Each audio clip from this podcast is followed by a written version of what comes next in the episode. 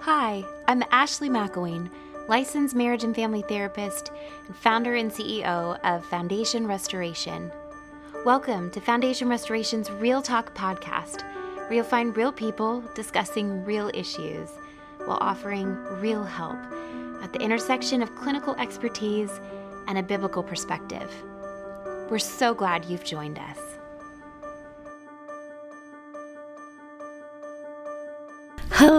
Everybody. Welcome back to the Real Talk Podcast. So glad to be together again, as always. I don't know about you guys and where you're at, but here in Raleigh, North Carolina, we've had some wonderful fall little nibbles, little taste of fall here and there, especially the mornings and the evenings. It's been such a delight. I love fall. It is my very favorite season. My son Grayson, he has a fall birthday, and I could not be more thrilled about that.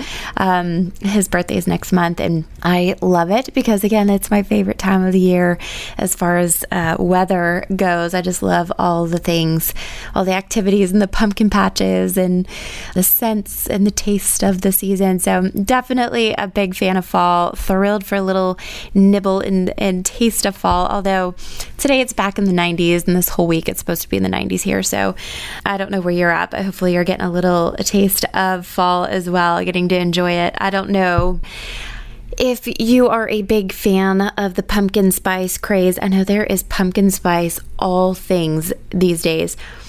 I am astounded at what people have been able to turn into like pumpkin spice related. Definitely am a fan of a lot of pumpkin spice things, but not all the things. Some of them, not so much. So I know some people despise it, others fanatical about it. Clearly, I would say a lot of people love it, or there would not be pumpkin spice Cheerios out there. You know what I'm saying? So, anyway, whether we like it or not, whether we feel it or not, Fall is here and I am loving it. I cannot wait for all the fall festivities. Hopefully, you all are surviving back to school enjoying uh, your Labor Day and a little reprieve, hopefully from work and school. Again, it's just crazy that we are in September. Time flies. I once had someone tell me that time goes by in accordance with your age. And so they said, you know, when you're younger, it feels like it's going by so slowly. So you're five years old, feels like it's going five miles per hour. But as you get older, if life kind of starts feeling like it's going faster and faster, you're 20, it's 20 miles per hour, you're 30, 40, 40 miles per hour, 60, 60 miles per hour, 80, 80 miles per hour. And I must say, I am feeling that that is abundantly true. So, it is crazy. Um, well, anyway, I'm so glad you guys have joined us. Super excited to be together. Was thinking about how wouldn't it be so nice if life was neat and tidy and always worked out the way we hoped and planned. It's easy to think if you do the right things, make the right choices, treat people well, then the right things will happen for you as a result. Kind of that A plus B equals C, right?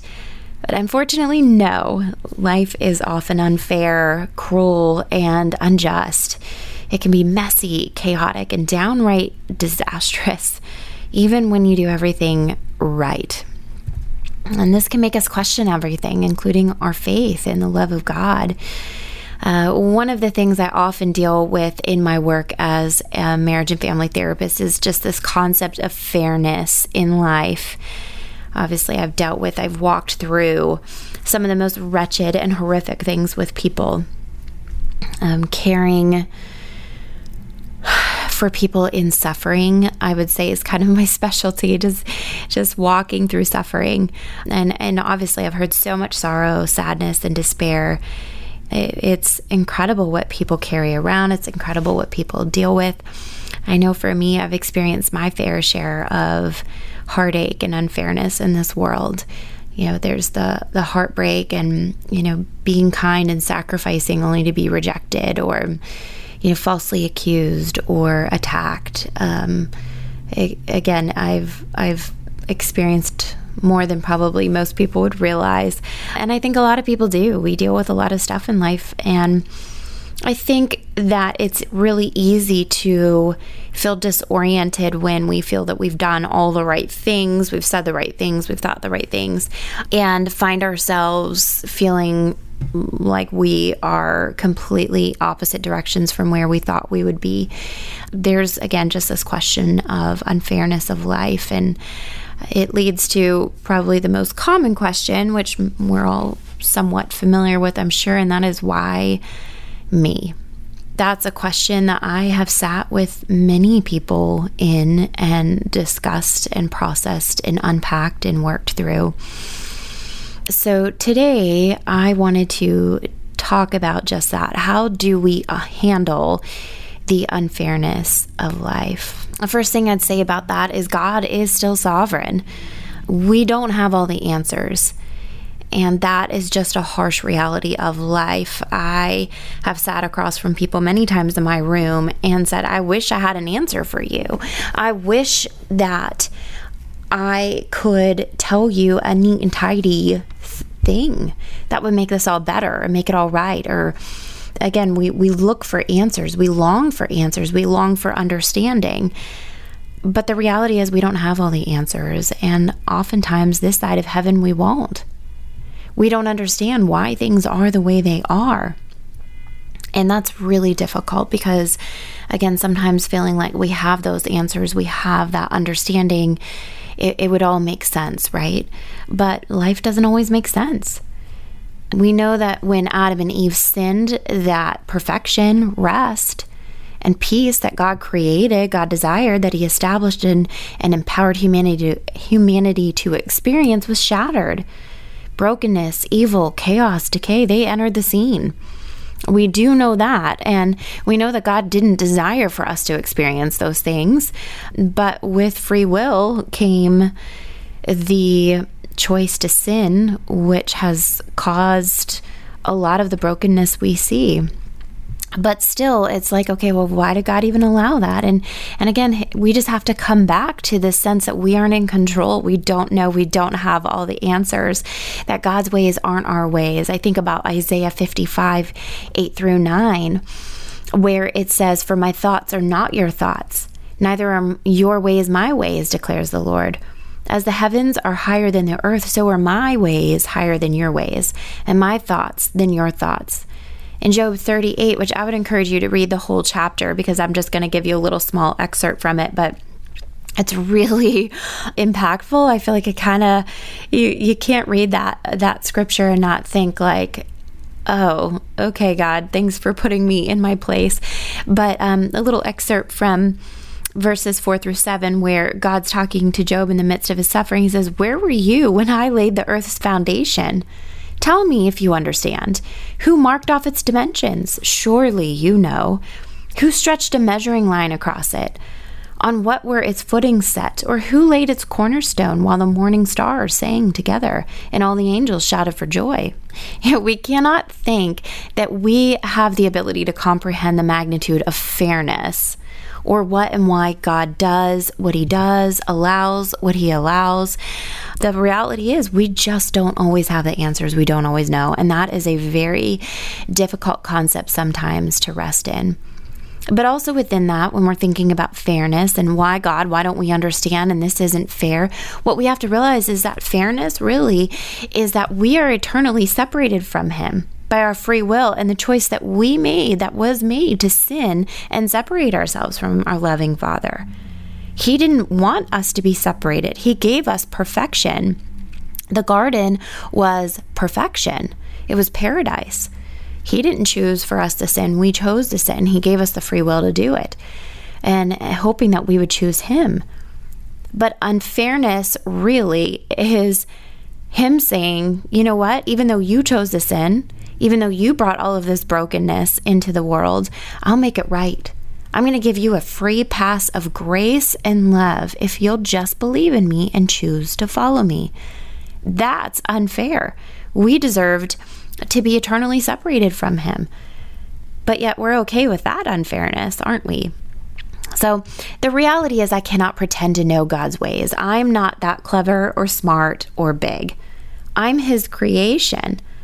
So, how can I say to the Creator that I know more than Him? The reality is, I just don't. We don't. But what I do know is that I trust Him. I choose to believe He is good when life is not. I choose to believe He's in control when life is out of control. I choose to cling to the promise of His truth when all is failing. He's my sure foundation, my sure footing. And I choose to rest in His loving arms when I'm alone and afraid and stuck in the sorrow of suffering and the unknown. God is sovereign, and I'm thankful He is because what hope of knowing that He's working all things for the good of those who love Him and are called according to His purpose, which is found in Romans 8 28. The second thing I would say about just facing the unfairness of life is that it's not linear. Life is not linear. Um, and what I mean by that is A plus B does not always equal C. I'll just say right up front that I'm not a proponent of the prosperity gospel. I do not believe that if we just do the right things and make the right choices, that God will make us prosperous and that we'll have a smooth and easy life. I don't think that wealth is or or ease of life is a sign of the favor of God necessarily. I think that he defines prosperity and wealth as us bringing him glory and doing what we were created to do. I think that that's prosperity is multiplying the the gospel, m- multiplying the followers of Christ, building his kingdom, not our kingdom. So I'll just say that at the onset of this point, I believe the Bible's abundantly clear that in this world we will have suffering. John 16 33. He tells us that daily we have to pick up our cross and carry it in Luke 9:23, which to me is not a smooth easy process when we read what Jesus went through carrying his cross and enduring the shame of it when he had done nothing wrong. Talk about unfairness. He died for all sin, was made sin when he had known no sin. So to me, picking up the cross and carrying it says we will suffer for following him that our life will not be easy.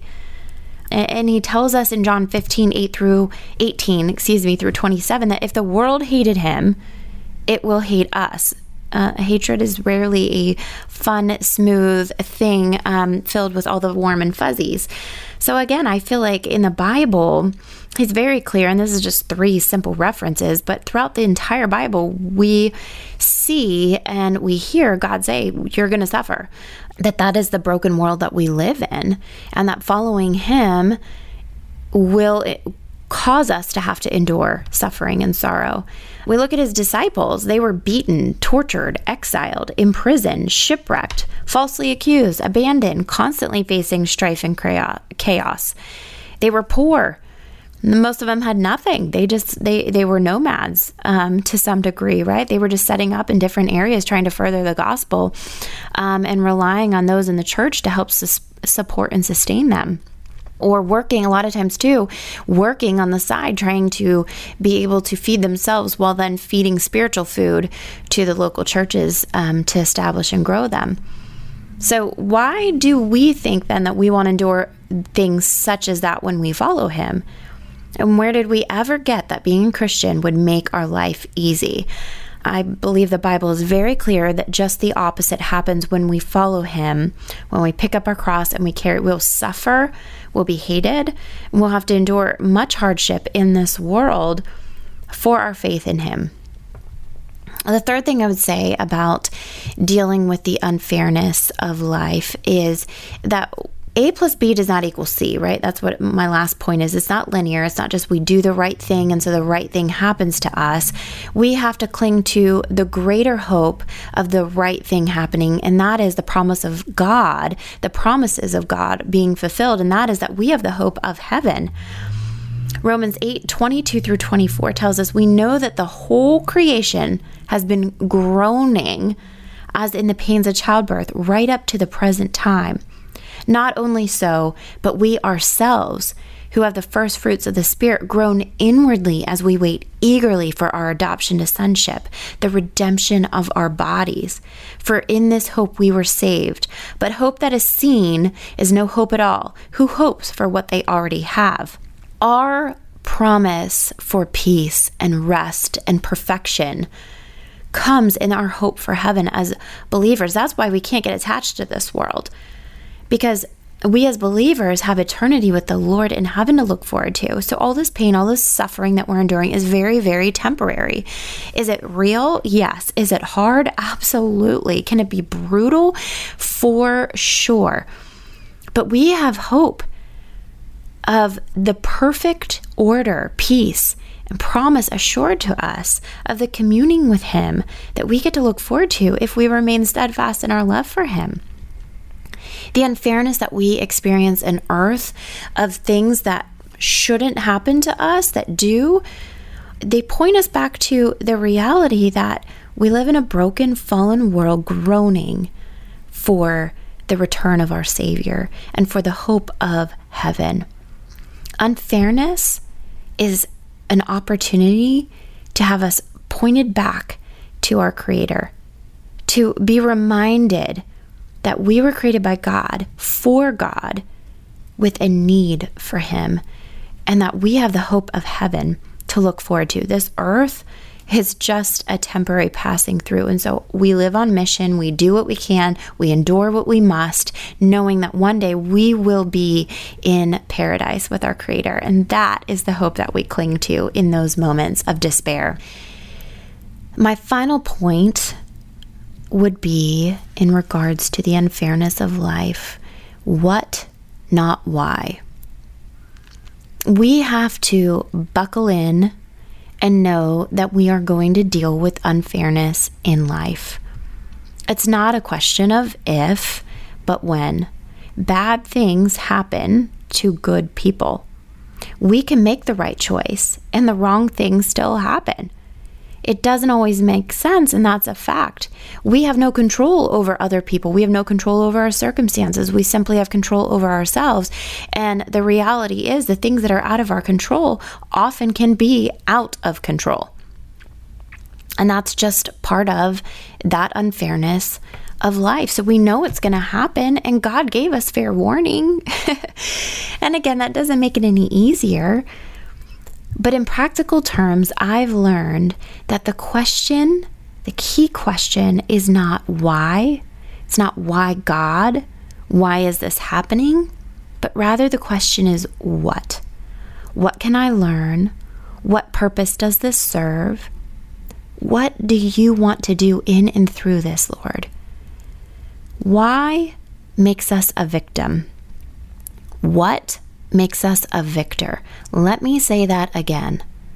When we ask why, we are made out to be a victim. When we ask what, we become a victor. Why makes us a victim?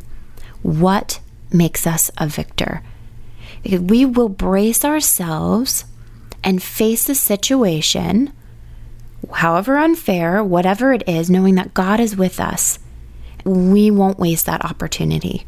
He won't waste that opportunity. He will stretch us, grow us, and use us. He is trustworthy and faithful, even when it makes no sense or doesn't appear that way. And let me be clear about this because I think sometimes in the Christian community it is very easy to say these scriptures, say these concepts, and to very much diminish the significance of suffering.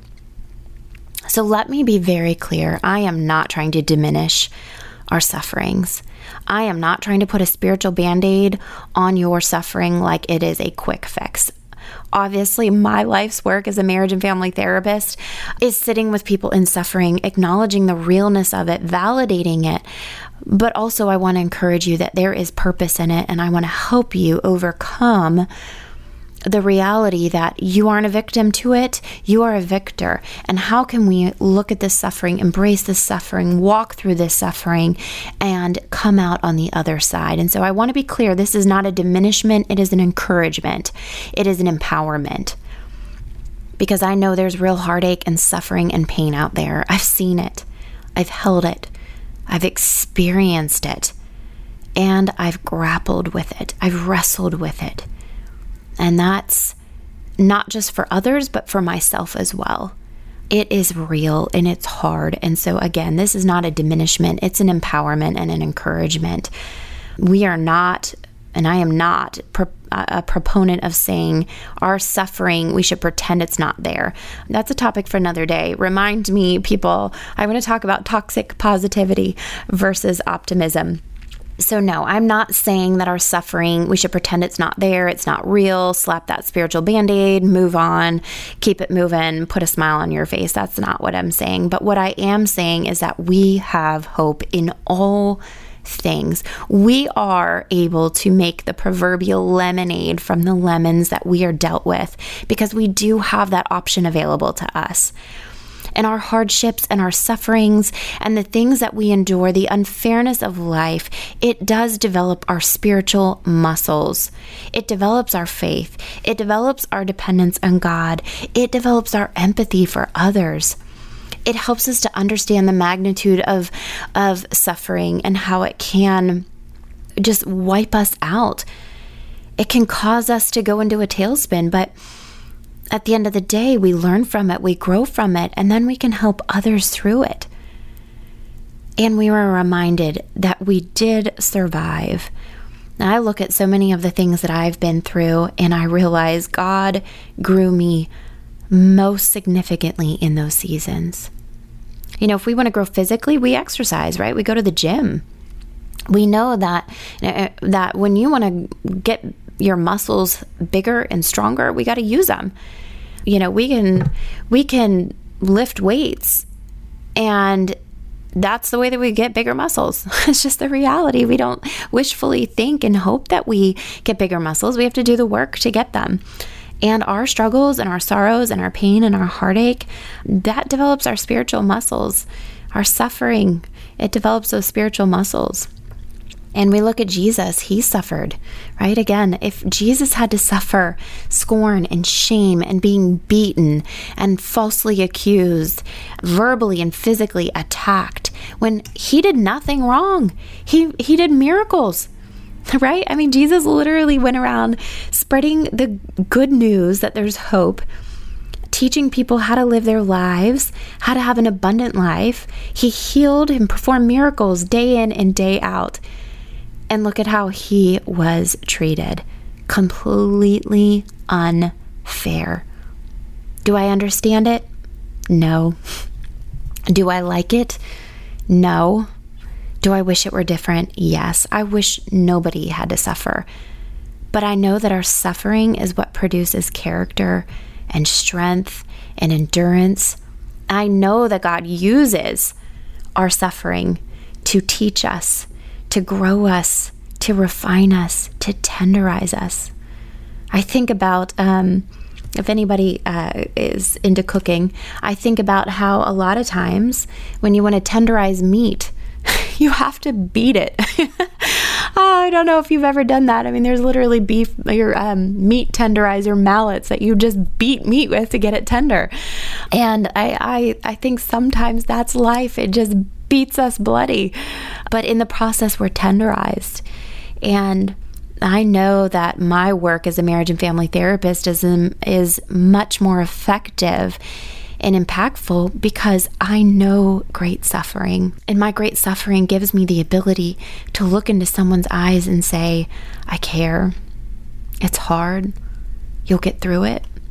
I'm here with you. God is with you.